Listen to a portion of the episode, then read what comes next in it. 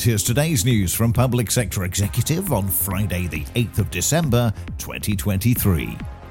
Millions of pounds of public money can be saved if services are more joined up. That's according to a report from a cross party think tank. A more holistic approach will prevent issues from getting to crisis stage, with this mainly stemming from poor affordable housing.